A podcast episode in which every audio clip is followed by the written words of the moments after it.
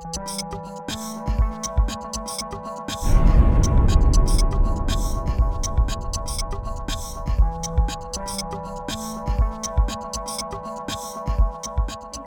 galaxies are the cities, then the clusters is kind of like the county of cities.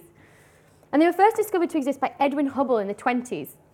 So when telescopes were getting bigger and better, and they first gazed upon what originally would just been fuzzy blobs, they actually found they had structure and that they could see sort of spiral arms like you can see in the top left image as well.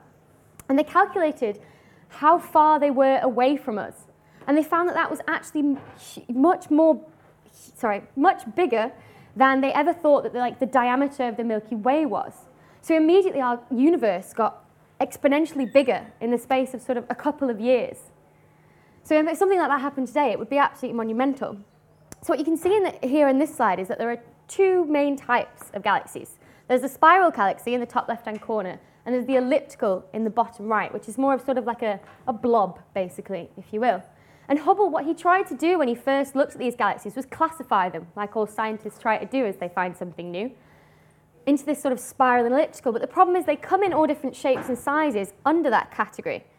So you can get things like this, with a bar running through the center. So it's spiral, but it's also barred. But then you can just get galaxy. This is also a barred spiral galaxy, but it looks completely different from the first one. And again, another one that looks completely different. And this is the trouble Hubble faced. Then he saw things like this, long, thin galaxies with sort of like two fried eggs stuck together on top of each other. And then something like that, completely strange. And then even as irregular as this as well, where does he put these galaxies? And then also galaxies that are merging together. They're literally colliding and they're dragging each other apart, changing all their shapes. And also ones crazy things like this. How did it form that ring? We just don't know at, at the time anyway. And then even things that like penguins, which is always my favorite type of galaxy. So Hubble's real struggle was, first of all, classifying them. And uh, first of all, we didn't think there was that many of them, but we found more and more as telescopes got larger and larger. And our problem now is that actually our telescopes are so big now that the size of image we take to see these galaxies is tiny. So it's what we call one arc minute by one arc minute across usually is the size of, size of image that we take with a telescope. And that's a 60th of a degree. Okay? So to give you some sort of scale, the moon is 30 arc minutes across. So when we take a picture, it's kind of like a 30th of the size of the moon. But surely there are some parts of the sky that are dark. Some parts of the sky, you should point your telescope at it and you won't be able to see anything, surely. So you can sort of rule those parts out. And that's what we thought a couple of years ago. So the famous Hubble Space Telescope, what we first got that to do was it stared at a dark patch of sky for about four months and collected as much light as it possibly could. It was a part of a constellation called Fornax.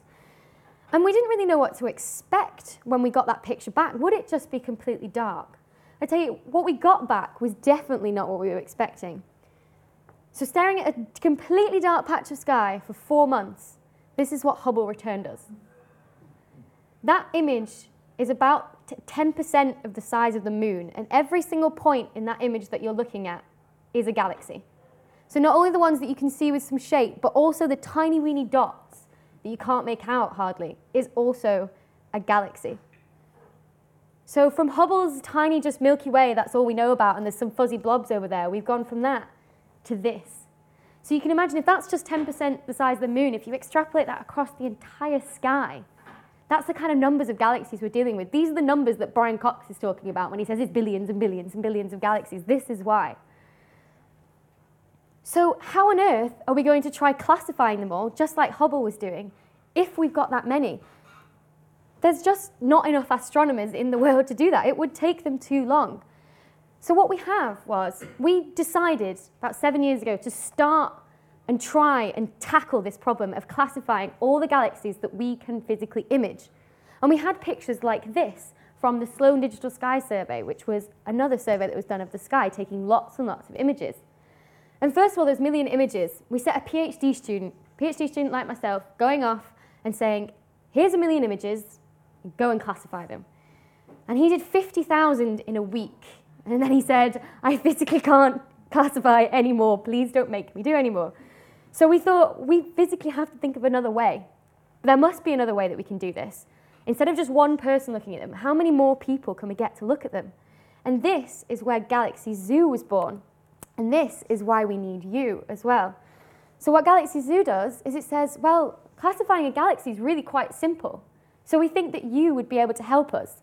And we set up this website. So, you go on the website, Galaxy Zoo, and you get shown an image of a galaxy, just like here. And then you get asked a series of simple questions, okay? So, that image there, okay, you get asked, is it smooth and round, or is it a disk with some features like spiral arms? I'd hope you'd agree with me that in that case, it actually has some spiral arms and some features. And then like we talked about before, was, we would ask people, does it have a bar? How tight are those arms? How many can you see in that picture? And then is there weird things happening like the mergers and the ring systems that I showed you before as well? And so once we have that classification for that galaxy, if any astronomer does want to look at sort of two-armed loose spiral galaxies like the one shown there, they now know where to look for it because you guys have told them that that's what that galaxy is. So we launched this website and thought, okay, if everyone has about 30 classifications before they think, I don't really want to do anymore, and we've got a million images and we need to get these images looked at you know, a number of times, maybe 40 times each, so that we're definitely sure that this classification was correct, then maybe it would take us a couple of years, maybe we'd be finishing around now. Well, actually, this is what happened to the number of classifications per hour we were getting after launch. And it didn't take years. It took around a month to finish all those a million galaxies because of how enthusiastic people were at getting involved with science like this themselves, which I think is fantastic. So you might be thinking, well, you finished those million images, so why are you still talking to me about it? That's because now we've got more images. We're getting more and more each day. Astronomers want to see further and to more distant galaxies, so they build bigger and better telescopes all the time. The latest one is called the EELT, the European Extremely Large Telescope. As astronomers are very inventive with names like that, but you can see how big it is. It's the size of Big Ben. It's going to take even smaller images than the ones I was talking about before, what the Hubble Deep Field took, because it's absolutely huge. And that's going to be in Chile, and it's been built in parts of it in Britain, and it's a fantastic, fantastic thing.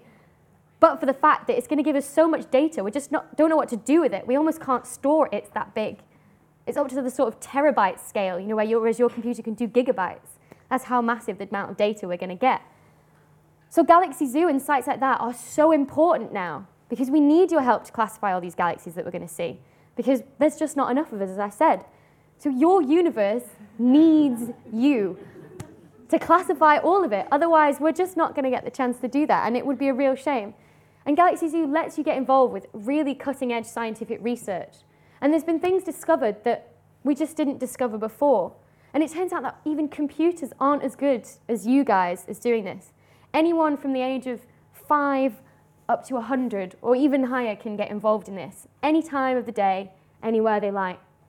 And it's something that I think you'll agree is much better than spending 10 minutes on Facebook doing, spending 10 minutes classifying some galaxies. And with the beauty of science, everyone really does want to get involved. But it doesn't matter what you're interested in. If it's not astronomy interested, if you've been brought here by a partner today or by your mum and dad and you're thinking, I really don't want to be here because I'd rather be doing something about animals and, or maybe some chemistry or some medicine, that's fine too because after Galaxy Zoo launched, all these other scientists thought, this is a great idea. I've got all this data as well that I also need help with classifying. Can your users help me out? And so we've grown this huge collection of projects now that you can get involved with. If you want to classify animals in the Serengeti, whether it's a zebra or a lion, or if you want to listen to whale noises and determine whether it, which one it sounds like, if you want to like look at the DNA of cancer cells and look for mutations, look for plankton in the ocean, or even study the surface of the moon or Mars, look for black holes and their signatures. You can physically do anything with Zooniverse at the minute, and there's more projects every year coming out that you can get involved with that wouldn't be able to run, and all the research that comes out of them wouldn't be able to happen if it wasn't for you guys. So please, we beg you, your universe begs you, please get involved and help us as much as you can. Thank you.